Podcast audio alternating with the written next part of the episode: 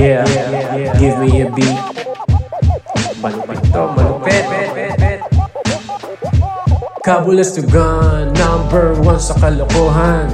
Ka, ka, ka, kabu, kabulastugan. Break it down, y'all. Uh, uh, uh, uh, uh. Welcome to the show. Kabulastugan in the house. Musta? Well, tulad ng sabi ko last week, ano, ayoko sana pinag-usapan yung mga showbiz happenings tsaka politics-politics, pero ang daming kabulastugan na laman eh. So, I, so feeling ko kailangan nating makisawsaw, ano. One of the biggest storyline this week is yung interview ni Tony Gonzaga kay Bongbong Marcos sa kanya latest YouTube episode, ano. And umani siya ng maraming batikos mula sa mga tao, sa media, tsaka sa mga different organizations na rin. Rightfully so kasi para sa akin, it's a blatant attempt at humanizing itong si Bongbong as well as his father. No, yun naman yung parang title ng video eh. Pero choice kasi ni Tony kung anong gusto niyang i-content, kung sino yung gusto niyang i-guest kasi marami naman na siyang nag-guest doon. At saka kung gaano kalalim yung gusto niyang usapin.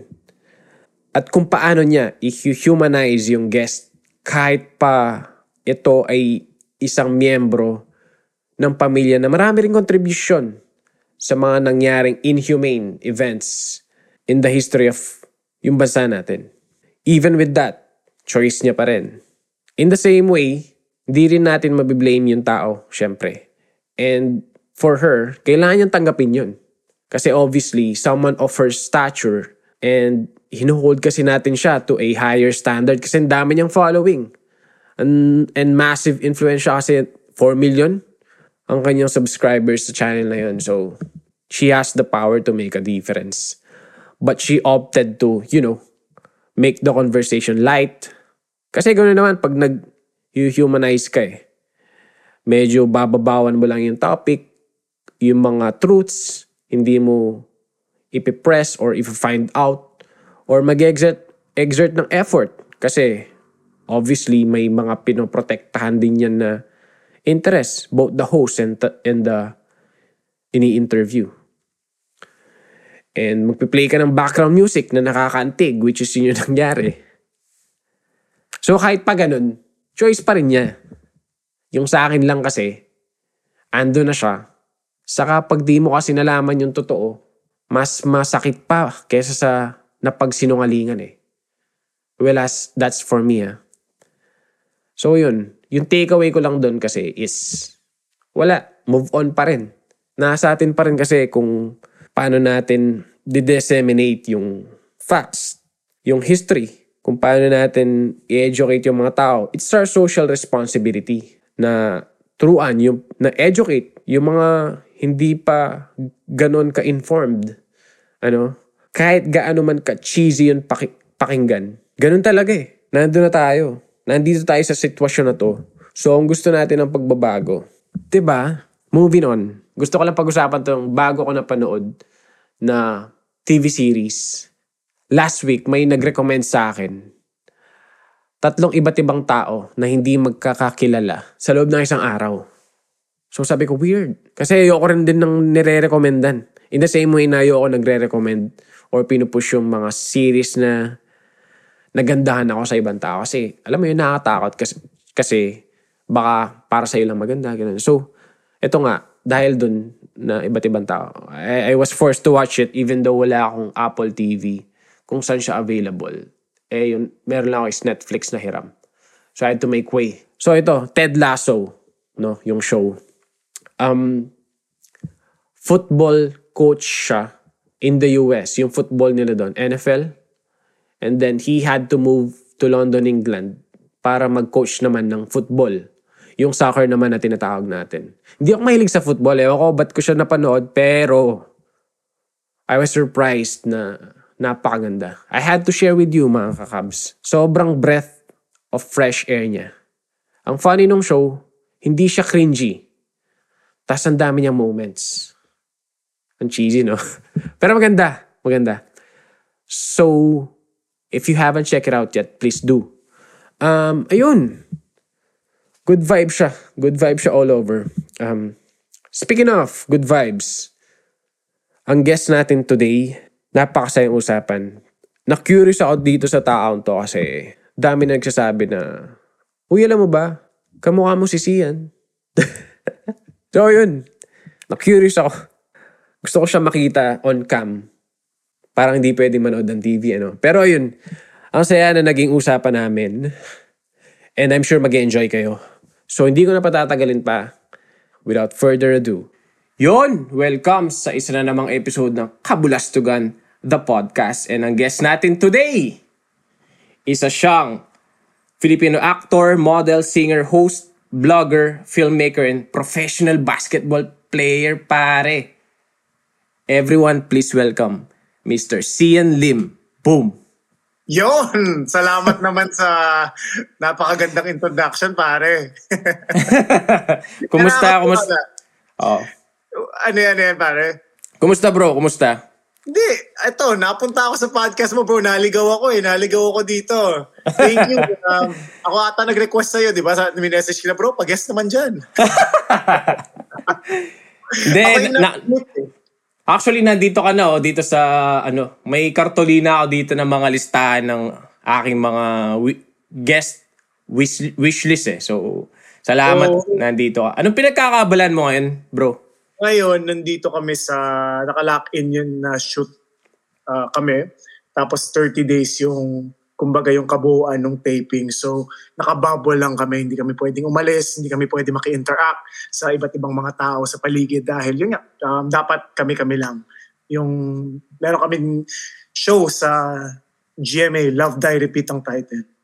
Uy, congratulations muna pala sa sa pag ano mo sa GMA. Thank you, thank lipat. you. Yan.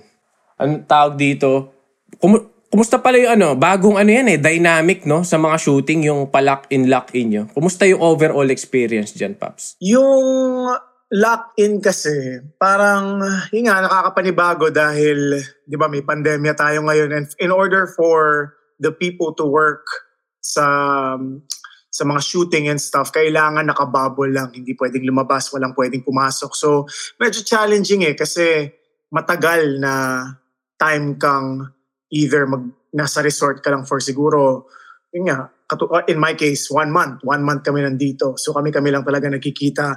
And, well, okay siya in a, in a way na mabilis mo matatapos yung project. Pero, uh, I guess yung downside lang nun is ang tagal mong I guess mo hindi makakasama yung pamilya mo and and yun, yung mga ganun. Pero at least, 'di ba? At least may kahit papaano nabibigyan ng venue to to showcase yung pag-artist, oh, oh. Yung craft. I I think for the foreseeable future ganyan na ganyan na muna eh, no? Habang nandiyan pa yung COVID and all. Ako nararamdaman ko siguro mga ilang taon pa na ganito. Ta- taon talaga eh, no? Dati buwan-buwan lang yung ano natin eh, traje- trajectory na ano, nahaba lang ganyan. Ewan ko ha, pero yun nga, ano rin naman siya, uh, ang benefits naman nun is siguro sa artista mas focus ka sa ginagawa mo. Kasi before, ano lang yan eh, kumbaga, one to sawa o tawag ka, tawagin ka namin dito, shoot ka ng siguro ilang eksena, tapos alis ka na. Pero ngayon kasi kailangan tapusin eh, kaagad. Mm-hmm yung proyekto. Mm-hmm. So, yun, um, mas mabilis natatapos at uh, pero masaya. Masaya, okay. masaya. Ang ganda, ang ganda. Pero ba, balik ako bago magsimula ang lahat-lahat na yan and your your showbiz career, no? Na nabalitaan ko si na bago magsimula ang lahat, pumunta ka sa Pilipinas. Unang-unang reason is maging professional basketball player, pare. Pero yan talaga ang pangarap ko. Kumusta oh, yun? Kumusta yun? bali, pinanganak ako sa States. Tapos, nung college, nag-college na ako doon lahat-lahat, sabi ko, parang gusto ko pang i... Kumbaga, i, gusto ko i-level up yung sarili ko. Uh, gusto ko maging isang professional basketball player. Mahirap kasi gawin sa States eh. Oh. Competition. And... Uh, And lahat ng yon, daming factors. Sabi ko, baka sa Pilipinas may chance, di ba? So pagkadating ko sa Pilipinas, doon ko lang na-realize, yun nga, meron, ang, ang dami, ang daming factors eh. Merong two years of residency na kailangan mong gawin. Okay, uh, hindi okay. Ka, hindi ka pwedeng basta-basta maglaro. So, kaya ako napunta sa showbiz kasi parang anong gagawin ko sa two years? Nagka-training ako lahat-lahat sa UE. Uh, Red Warriors. Mm-mm. Tapos, um, dun sa two years na yon sabi ko, sige, ano, try ko mag-audition. Punta ako sa, ano, punta ako sa Star Magic nung panahon na yon mga 2008. Yun, nakapag-audition. Tapos dun, dun napunta. Kaya dun napunta. And na-realize ko rin siguro habang naglalaro ako ng basketball, sandali, sandali, parang hindi naman ako ganun kagalingan para para, para mangarap na mapunta sa PBA, no? gagaling ng mga players natin dito. Oo. Nakarelate naman din ako dyan. Tsaka, pero masaya din kasi yung sinalihan mo liga eh, di ba? Yung MPBL. Naalala ko nun, ako nanonood ako nung, di ba, per home team yun. So, mas masaya siya kasi sinusuporte nila yung mga home team nila. Ganun. So, masaya yung sinalihan mo na liga nun. Oo, hindi. Ito naman, di ba? So, pumunta ako dito para maglaro ng basketball. Hindi rin ako kaagad nakalaro eh. Parang Okay, pag- okay. Pagdating ko dito, parang nag-training lang ako tapos biglang nawala, napunta ako sa showbiz. Tapos years later, siguro mga nung 2000, ay, kailan ba ako nag-basketball nun? 2017 nung nag or 2017 or 2018 nakapag MPBL ako. So ah masaya masaya yung experience. Nakakatuwa yung team namin eh. Pero mahirap lang din kasi syempre in respect to all the other players na naglalaro sa liga. 'Di ba? Parang ano yan eh. Kumbaga ah they spent hour, 'di ba, buong buhay nilang Buong buhay, ano definitely. talaga, Oo. So parang as a newcomer, syem- at ito pa, artista pa ako na maglalaro ng basketball. Talagang, alam mo yon parang yung iba Mm-mm. hindi masyadong masaya dun sa ano. Pero syempre, I mean, it's still the game of basketball pa rin eh. Pero, di ba, Yeah, as an art as an artista coming in the game, talagang yung iba parang mapapataas kilay na, ba't ka nandito? Parang gano'n. di ba? Ah, may may ganun, no? Pero, Oo, ang sa- ang pero saya rin- oh. given So- na yun, given na yun. Oh, so coming from yun nga galing ka overseas and then nag-basketball and then yung pinasok mo yung showbiz. So yung mga most of the f- most of your friends ba are nasa US or meron din dito na parang binalikan mo na lang and ano, rekindle your relationship. Wala masyado.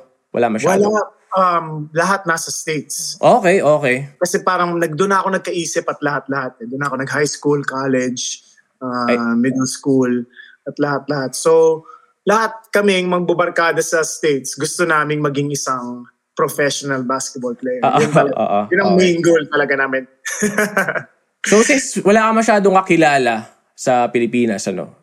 Ano yung mga ano, common na misconceptions about you since wala ka nga masyado naging friends muna dito? Ako, siguro, ang misconception kasi sa akin, before naman, before naman ako mag, before naman ako maging isang artista, hindi ko naman, wala naman tayo, wala naman ang, pa- or naging isang tama, tama, tama. before ako naging isang personality, um, wala naman akong pakialam sa sinasabi ng tao sa akin eh. Ah, pero yun nga, nung on camera na ako, napapanood na ako ng mga tao, ang unang misconception sa akin is, ako ba, lagi ko nakukuha. Sabi nila, suplado daw. Suplado naman yan. Parang yung mga tao hindi pa ako kilala. Pero sabihin nila, suplado niyo si Sian. Okay, okay. Feeling ko, ako, through the years, feeling ko, yung itsura ko, na pag hindi ako nagsasalita, pag hindi pa nila ako nakakausap, maybe yung may vibe ako na suplado. Pero hindi naman. Chill lang, chill lang. Siguro pag gwapo, ganun eh. Kasi uh, nakaka-relate ako dun sa sa suplado, ano. Hindi, joke lang. Yun, no? Pero speaking of yung ano, ah naging personality ka nga and all, um, ikaw ba, as a person, nagka fanboy moment ka na sa isang personality din?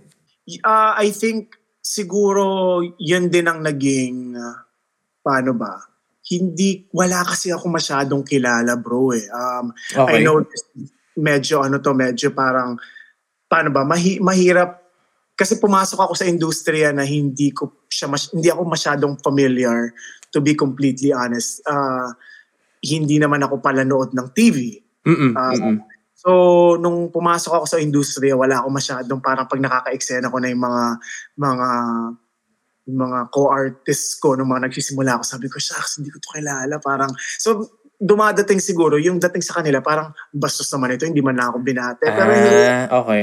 reality, in all honesty, ah, kasi parang hindi ko kayo napapanood kasi oh, di ba? Oo nga, I no? guess, Ngayon ko lang naisip yun, ah. Oh. Oh, hindi yung iba siguro makaka-relate sa mga hindi masyadong palanood ng TV at ganito, ganyan. Mm-mm, mm-mm. Pero ako, ang- siguro ang pinaka-fanboy moment ko, para sagutin ko yan, ang pinaka-fanboy moment ko, bro, is nung nakatrabaho ko si Christopher De Leon. Oh, okay, okay. Magaling na ano yan eh. Magaling yan eh. And uh, Vilma Santos, Miss Vilma Santos, yun yung mga, I think, yung mga, yung mga veteranong aktor doon ako talaga mas parang, parang na ano ako, nauutal ako, hindi ako makapagsalita. Nauutal, oo. Yun, yun ang totoong fanboy moment. Oh. Local or international, sino yung gusto mong ano, parang makatrabaho? Ganun.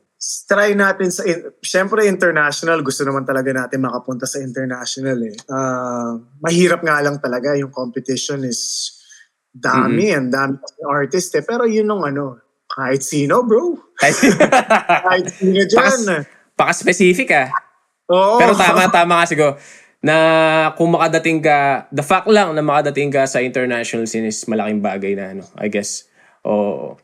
Balik rin naman natin si, ikaw ba, kasi especially before COVID, no, kapag may fan interaction, I'm sure ah, marami sa kanila yung, uy, siyan, pwedeng pa picture naman. Tapos, yung aalis siguro or i-upload na nila sa kanilang mga social media pages. Pero ikaw ba, meron, nagkaroon ka na ba ng genuine fan interaction wherein nakipag-usap lang sa'yo, ganun, tao sa tao, tapos hindi man lang nagpa-picture tapos na-appreciate mo yun. Nagtataka kasi ako eh. So gusto kong tanongin to sa isang personality like you. Meron na bang ganun na fan interaction? Oo naman, marami, marami. Marami? Oo, marami. Yung mga, yung, ah, sige, yung first part, yung sa tanong mo, maraming parang, yung mga, marami naman tayong taong namimit na hindi showbiz talaga eh. Na parang, di ba, parang makikipag-usap ka lang, sasabihin nila, artista ka pala, ganito, ganyan. Definitely may mga ganon. Mm-mm. Meron din namang parang kilala ako, pero parang wala lang talaga silang pakialam sa local show business. Di ba? Parang marami, maraming ganyan eh. Mm-mm. Tapos, um, and uh, meron din namang mga crazy fan moments. na Yan, may- Crazy, crazy. meron ding mga, uh, I, I wouldn't really say a fan moment, pero may mga instances na parang lumapit sila sa akin. Tapos, yung hi- sinabi nila na hindi nila ako gusto. Harap-harapan We. sa mukha. ano Kasi- reaction mo pag ganun? Ano reaction mo pag ganun? Siyempre nakangiti ka kasi hindi mo naman papatulan eh. Hindi mo naman papatulan yung mga parang mga nambabastos or gustong makakuha ng ng reaction sa'yo. Ah, you, you, you kind of shrug it off lang kasi parang okay, parang lakas Ibang- sa loob nito. ah. ibang ibang ibang level 'yun ah. Kasi, kasi ako, ako akala ko sa comment section lang ng Facebook tsaka Instagram nangyari yung bashing.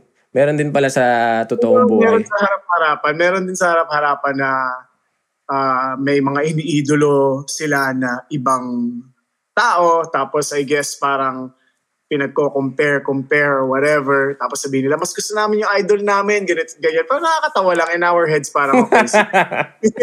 Hindi ang trip nyo eh. Di sakyan, sakyan ko trip nyo. Oo, parang di naman na kailangan sabihin yun. Pero I guess, ano yan, um, depende na rin sa tao. No? Kasama yun sa trabaho. Oo nga, oo nga. Comes with the job. Well, since nandito ka sa podcast and sa show, naging short-lived tradition na na mag-share ng kabulastugan na nangyari sa'yo either early on sa buhay mo or recently. May masishare ka ba sa amin na kabulastugan na nangyari or ginawa mo? kabalustagan moment, feeling ko ako ako ang dami ko eh. I have my my my shares of bloopers eh. Especially sa especially sa naging career ko or I don't I, I actually hate that term. Ayoko yung ayoko yung term na career eh. Actually sa span ng ng um, ng journey ko here in the in the limelight, I've had my shares of kabalustagan moments. I think siguro um uh, sa mga listeners mo ngayon, no, search na lang nila sa YouTube. Marami silang mahahanap na is about me. Though, hindi naman siya, syempre, feeling ko, may, I, I was, oh, I, I, I'm, I'm the type of guy na parang, ano lang, eh, parang, hindi kasi ako aral. I mean, hindi ko siya, kumbaga, sasabak na lang ako sa isang sitwasyon. So may ma- marami talaga akong moments. Pero I think, i- wag na tayong pumunta sa mga sa mga nakaka-depress na moments. No? Pun- Mm-mm, pumunta mm-mm. ano natin yung nakakatawa, yung masarap pagtawanan. I think balikan natin yung ano, yung pinost mo, yung MPBL na, na nangyari. Nakakatawa yun eh. Ako taman-tawa ako dun hanggang ngayon. Tuwing na tuwing nakikita ko yung picture ko nung yung yung pinost mo na MPBL moment ko. Ay, yung ba yung Kasi- ano? Yung, sa, sa mga nakikinig lang, yung ba yung may yumakap sa'yo sa free throw line? Yun ba yun? Oo. Yung context na nga. Kasi ne- Ah. never pa ako, never akong, never naman akong na-interview sa mga basketball or sports uh, uh, regarding that picture, no? I think, okay, okay. I think yung isang player in-interview pero ako hindi hindi na ako na-interview. I think pag ako kita kasi tinatanong puro showbiz showbiz eh. Mm-mm. So, kwento ko lang, nakakatawa yung nakakatawa yung game na yon kasi ah, home court ng Davao yun. Naalala ko pa yun eh. Um, home court ng Davao. Tapos tambak. Tambak yung team namin. Okay, okay. Ah, yung mga star players namin hindi nakapaglaro. Ah, sina Ray Parks, sina Prince Rivero, yung mga yung mga talagang nagdadala ng team, mga mga key Mm-mm. players hindi nakapaglaro. Ah, hindi sila naka-fly to Davao. Ah, Eh ako, hindi rin ako, parang late pa nga ako pumunta sa game kasi meron akong show. parang meron akong mall show sa Davao tapos sumabol lang ako dun sa game na yun. Anyways, tambak na. Mm-mm. And pag tambak yung score, tumitingin na sa akin yung coach kasi pwede na ako ipasok. Naalala ko rin nung ako. Or anyway, sige. Ah, hindi kasi parang though ah yun, feeling ko naman yun. So parang sabi sabi ng coach, oh, siyan, ano na, down by ano ba, ilang points sa kami parang down by 20, 30 points. Pasok Mhm. siyan. Ganyan. Eh ako sobrang akong passionate maglaro. Pinag natatawa lang ako sa sarili ko minsan sa paglalaro ng basketball. Pero sobra talaga akong passionate maglaro. I work hard going to practice uh, um just like sabi ko wala walang walang special treatment for for me. Sobrang Mm. passionate. Anyways, going back to the game, pagkapasok ko doon, tinatry namin, sabi ko siya, ito, ito na yung feeling ko, baka, mag, baka lang, baka lang magkaroon ako ng Michael Jordan moment, di ba? Mm-mm. Baka, baka, or ay, sorry, sorry, hindi pala Michael Jordan, Je- ah, Jeremy Lin moment, di ba? Nung parang, Ah, oo. Yung, yung isang game na nagpakilala siya. Ganun. Lin Sanity. Sabi Lin ko baka may Sanity. Lin Sanity, baka Lim Sian Lim Sanity mangyari dito. Si Ian Lim Sanity.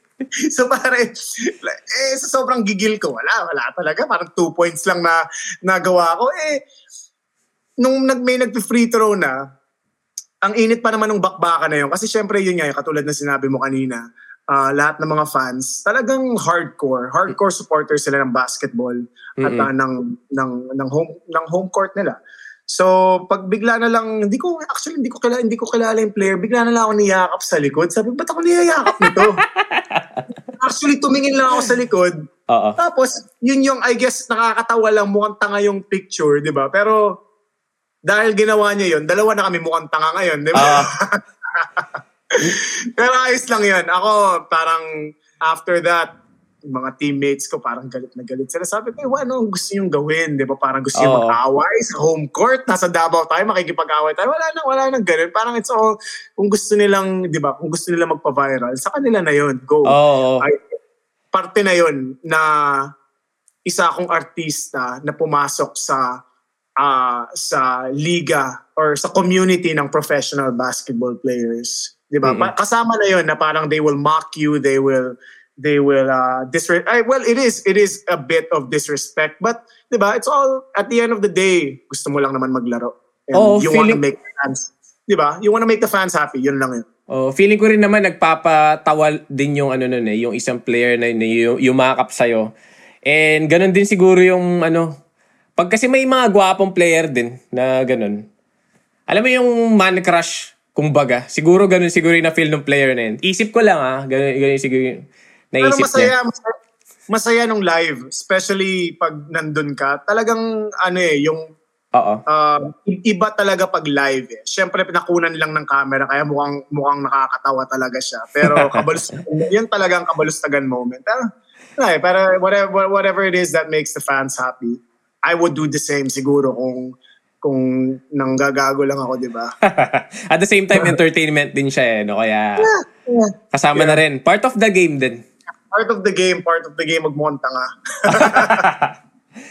So yun nga, balikan ko lang yung yung early pagpasok mo sa showbiz, no? Kasi tingin ko, um, dun sa span na yun, since maaga ka pumasok sa showbiz, tingin mo ba may na-miss out ka on life itself?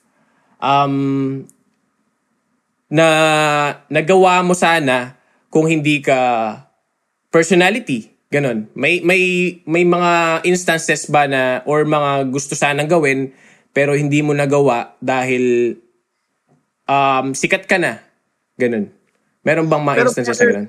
Oh, pero brother, ano, just to clarify, feeling ko feeling ko hindi naman ako ganun kaaga pumasok. I Okay. think it's the right time din eh kasi um I feel ah, tingin ko lang naman to. Pumasok ako na edad ko siguro mga nasa 18, Mm-mm. 19. Okay. So hindi na rin siya hindi siya as compared to yung iba pumapasok ng mga 14, di ba? Mas maaga pa. Mas maaga pa. Yung iba child star eh, tapos naging- or or some talaga their whole teenage years um sa showbiz na nangyari uh, doon na doon na nila na experience pero ako in the states I got uh, I nag- nagtrabaho ako bilang waiter nagtrabaho ako sa Costco bilang isang um, bagger sa marketing department and I got to finish school so I think saktong time lang. Saktong I- time, okay. Oo, saktong timing lang. Um, I, hindi rin naman ako, feeling ko, hindi rin naman ako nag-miss out sa maraming mga bagay. Kasi hindi rin naman ako, I guess, answering that question, hindi rin naman ako yung taong palalabas. Um, hindi ako ma- ma- ma-club or ma-bar. Mahilig lang ako sa bahay. So kung Mm-mm. sakto lang, sakto lang Oo. yung timing. So I feel like I, I didn't really miss out on on anything. Siguro maybe yun nga kung pipili ako ng isa would be uh, partying out with my friends. Hindi ko na experience yun eh. Ah, okay. Okay. There was a point in my in my life na tinry ko. Tinry ko siguro nag-last lang siya ng three months. Oo nga, oo nga. Yung, yung, yung walwala na ganun eh, no? Nala, Pero na, hindi ako umabot doon. Ano lang talaga, parang I, I think ako rin kasi yung personality ko, ako yung torpe. Yung, ako yung torpe sa grupo eh. Parang pa-party-party, sa, pa-party-party lahat. Tapos parang hindi ako magsasalita sa sulok lang talaga ako. Mm, mm. Naalala ko rin no ako parang short-lived din yung yung phase ko na yun, yung partying and all. So yung sa'yo nga, nag-fit yung personality mo sa timing nung pagpasok mo sa sa um, journey mo ngayon, no? Ito, mapunta tayo sa sa showbiz landscape, ano. Well, kanina pa tayo, yata tayo nandun. Pero ito kasi yung isang isang naobserbahan ko sa sa sa atin, ano. Patok yung mga love team, love team. Um, pati naman sa US and and sa ibang bansa, may ganun. Pero sa atin, especially tinatangkilik kapag um, yung mga artists, yung actors and actresses, parte ng isang ng isang love team, no? And that's not in no way making fun of or mocking yung mga fans ng ganun kasi yun yun yung ano, yun yung selling point din. Ano? Anong masasabi mo sa sa ganun? Ba't sila mas tinatangkilik pag parte yung isang tao ng isang love team? mabibigay ko dyan yung, I guess, yung personal experience ko dahil ang ako rin naman eh nakilala ng karamihan and nanggaling din ako sa isang love team. So, um, I think ang basa ko lang dyan, ha, ang basa ko lang dyan is ha, being on a love team is very relatable sa mga Pilipino. Ah, mas kumbaga masarap panoorin eh na merong nagbo-blossom na pagmamahalan. Sorry, cheesy ah. Medyo oo. chumi-cheesy. Okay lang, kinikilig na din naman ako pag may mga love team na nabubuo. Hindi, hindi. Ka- ah, katulad, katulad ko, um, nung una kaming nag, nag-meet ni, ni Kim, um, it wasn't na, kumbaga, hindi naman, hin- i-share, i-share ko lang yung kwento na yun behind behind that. Hindi naman talaga ako yung leading man para kay kay Kim nung mga panahong yun. Um, meron pang dalawang, kung naaalala nila dun sa first project namin ni Kim, yung My Binondo Girl. Mm-mm. Um, meron pang dalawang leading man na talagang para sa kanya. And ako talaga bilang i- i- hindi naman na-consider yung pangalan ko as yung ipapartner kay Kim. Eh. Ah, ako yung may in love dapat doon sa lalaki. Kasi si Kim no nagpapanggap na lalaki para makuha yung mana. Kasi parang Chinese na ano eh. Oo. So I was, my role was actually gay. Mm-mm. So parang may nangyari, natanggal yung, na, hindi naman sa natanggal, na wala yung, uh, nagi, I guess, naging busy with his personal life, si Leading Man 1, si Leading Man 2, hindi, I guess hindi rin nag-work. So um, they had to find a way para kumambyo. Then napunta ako doon sa, I guess, nabigyan ako ng chance. So nung pumasok na ako, nakita ng mga tao, ah okay, parang na, I guess kinilig sila. And ako rin naman, in on my experience, na love at first sight din naman ako sa totoong buhay. Ah. sa totoong buhay, na love at first sight na ako. So parang, ano ba to? So, pero going back doon sa, kinuwento ko lang, sorry, para lang may konting Mm-mm. context ah, Mm-mm. sa sa mga love teams, no?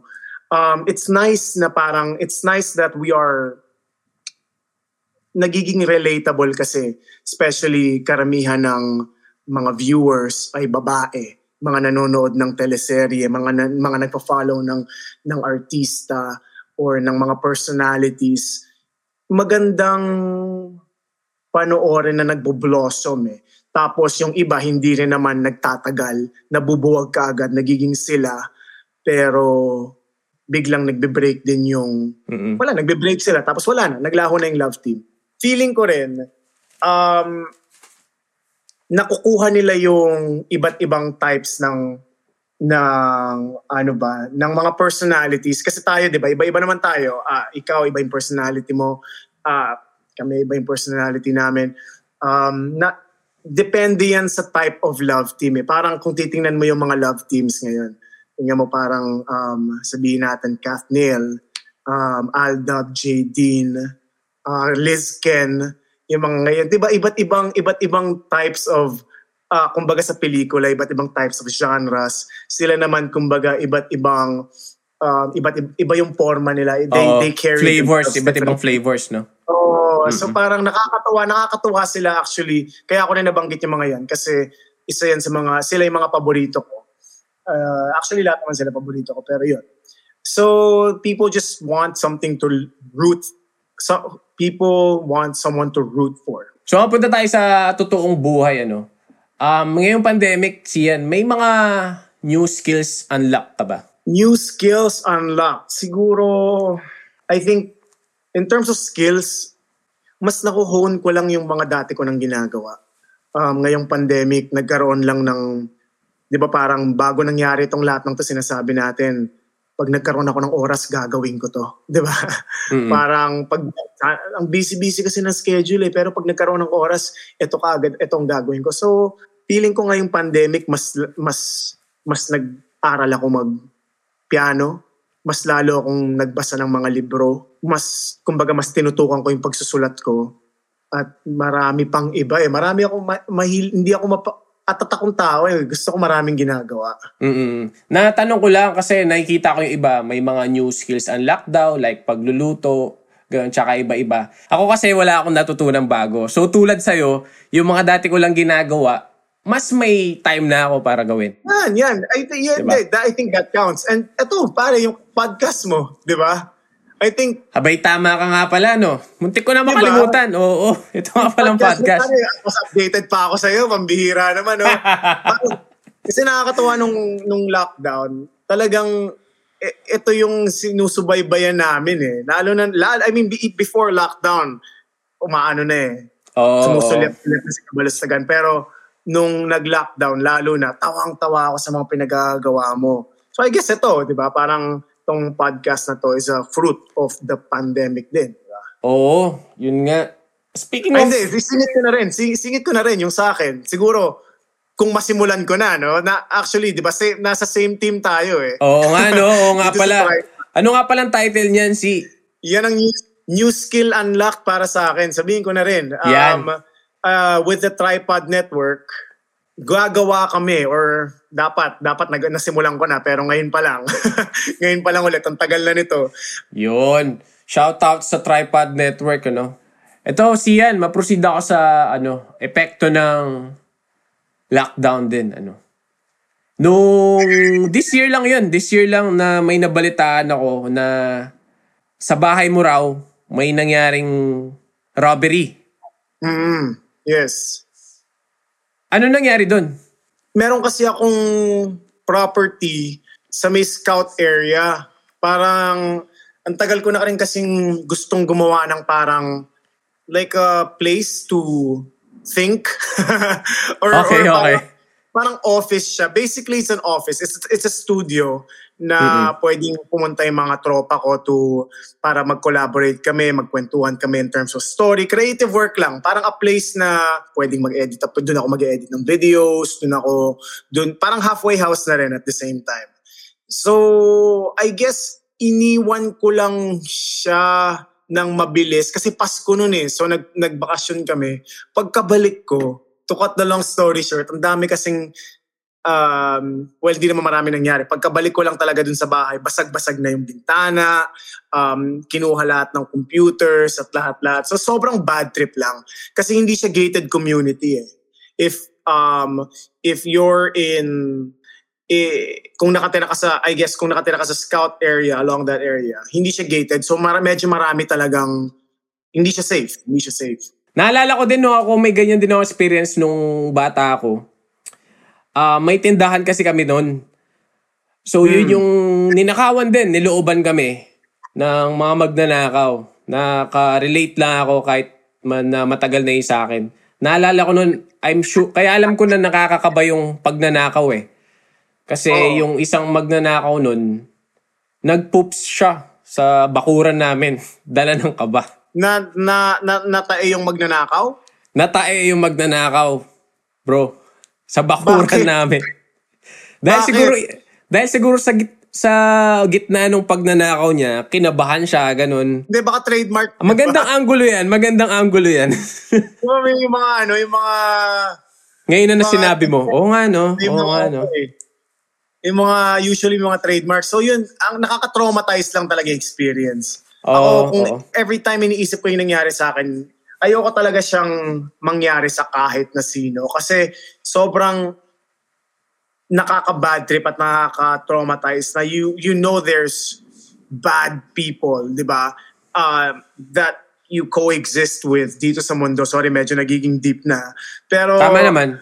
nakakaano, jahe lang talaga. Kasi parang ano eh, 'di ba? Nilooban ka eh. Tapos ninakawan ka ng gamit at lahat. So parang nabastos ka in ways you can't even imagine. So yun, I think pare ang lesson learned lang para sa akin doon. On the lighter, on the brighter side, no, buti na lang, ang tinitingnan ko na lang doon is buti na lang hindi, wala, nan, wala doon yung nanay ko, lola ko, lolo ko, di ba? I mean, at least safe lahat.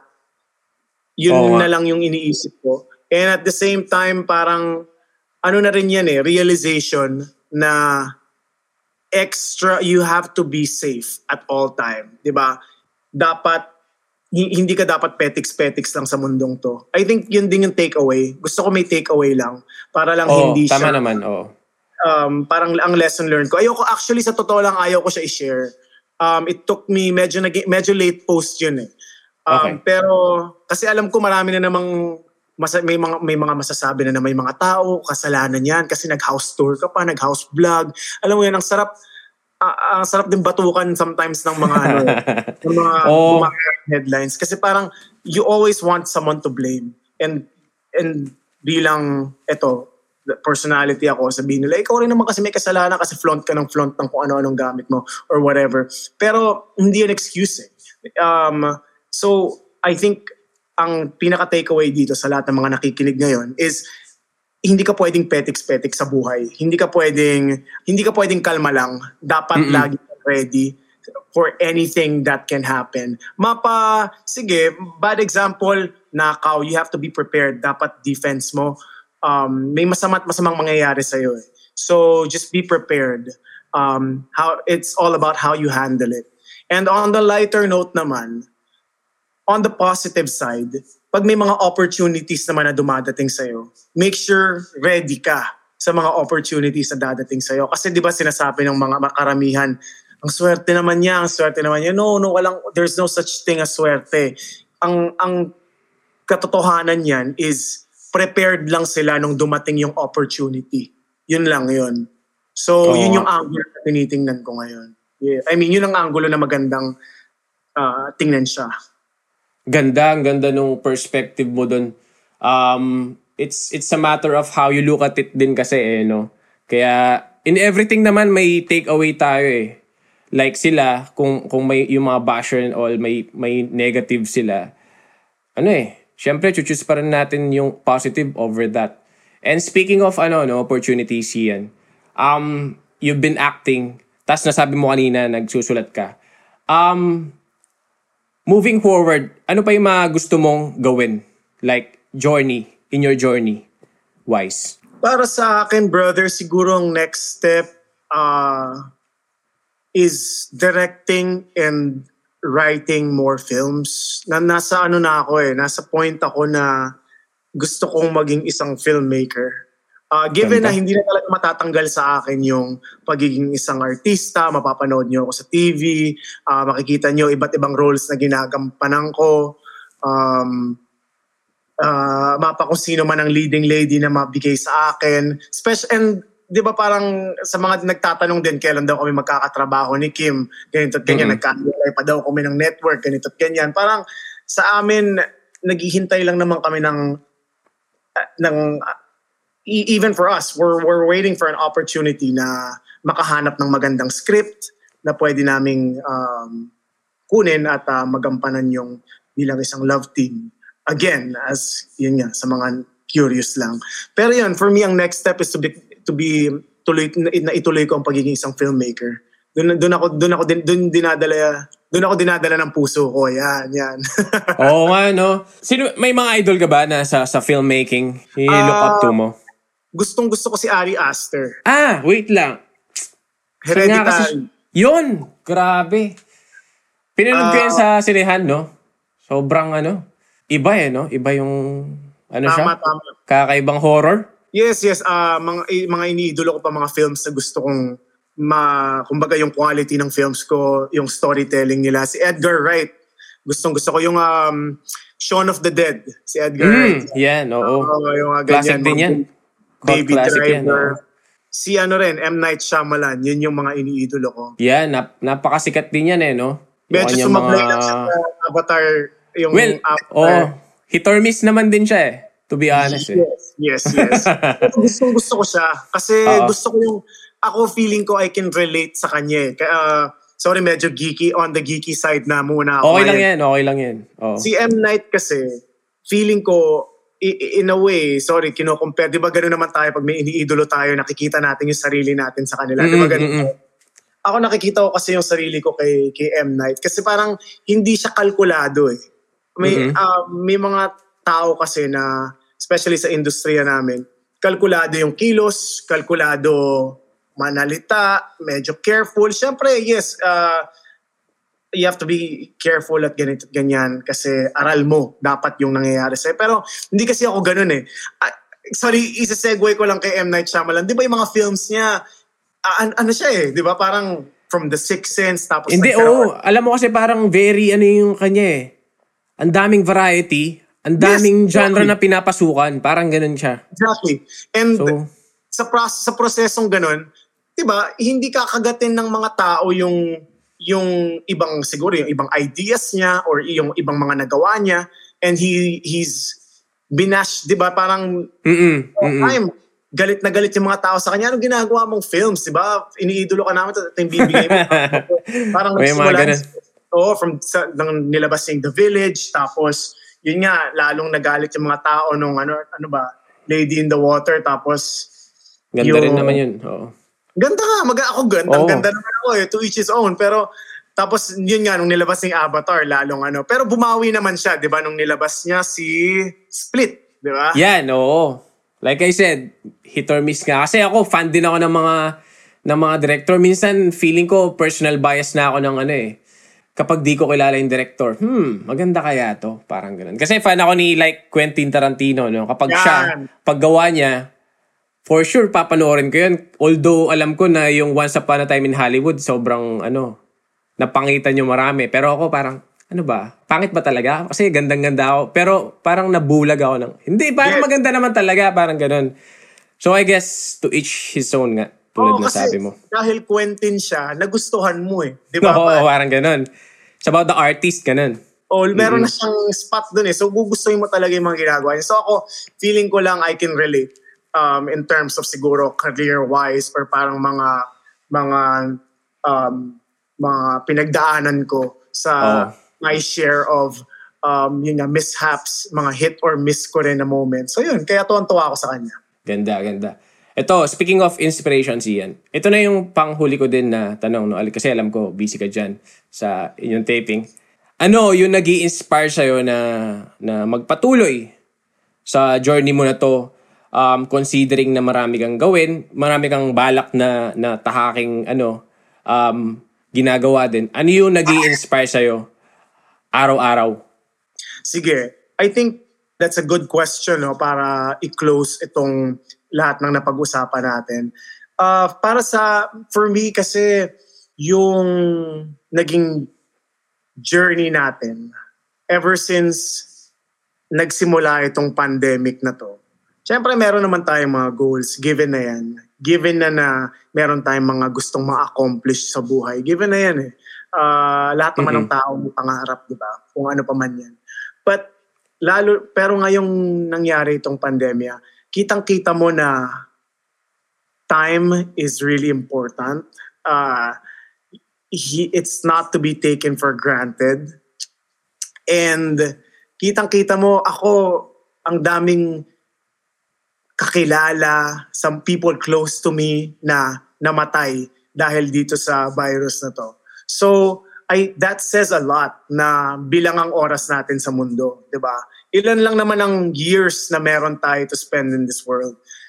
Um, we only have, ano ba, 70, 80, 90, di ba? Mm-mm. Pero hindi, it's not enough, bro. Yung, yung, yung meron tayo dito sa mundo, it's not enough. So I think we can't take time for granted. Yun lang yun. So we have to live every day to, uh, as best as we can.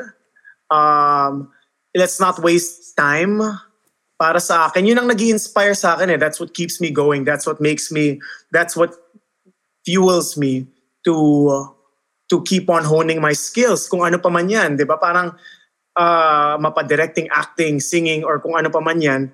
Uh, we can't yun nga, hindi tayo pwedeng petiks-petiks lang eh.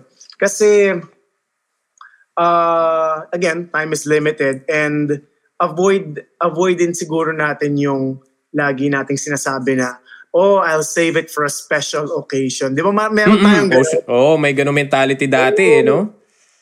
eh, parang hindi eh. Hindi hindi dapat ganun na parang oh, nag-iipon ako siguro pa eh, well yes, dapat kang mag-ipon pero you need to invest your money uh, and your time, sorry, sorry, time. You have to invest your time sa mga mahal mo sa buhay. So make sure na na hinuhon mo lahat 'yan. And uh, dahil yung special moment na yon, lagi mo sinasabi, sa susunod na, next time na, saving it for that special moment. Hindi eh. Ngayon yung special moment, yung nangyayari ngayon, yun lang yung importante.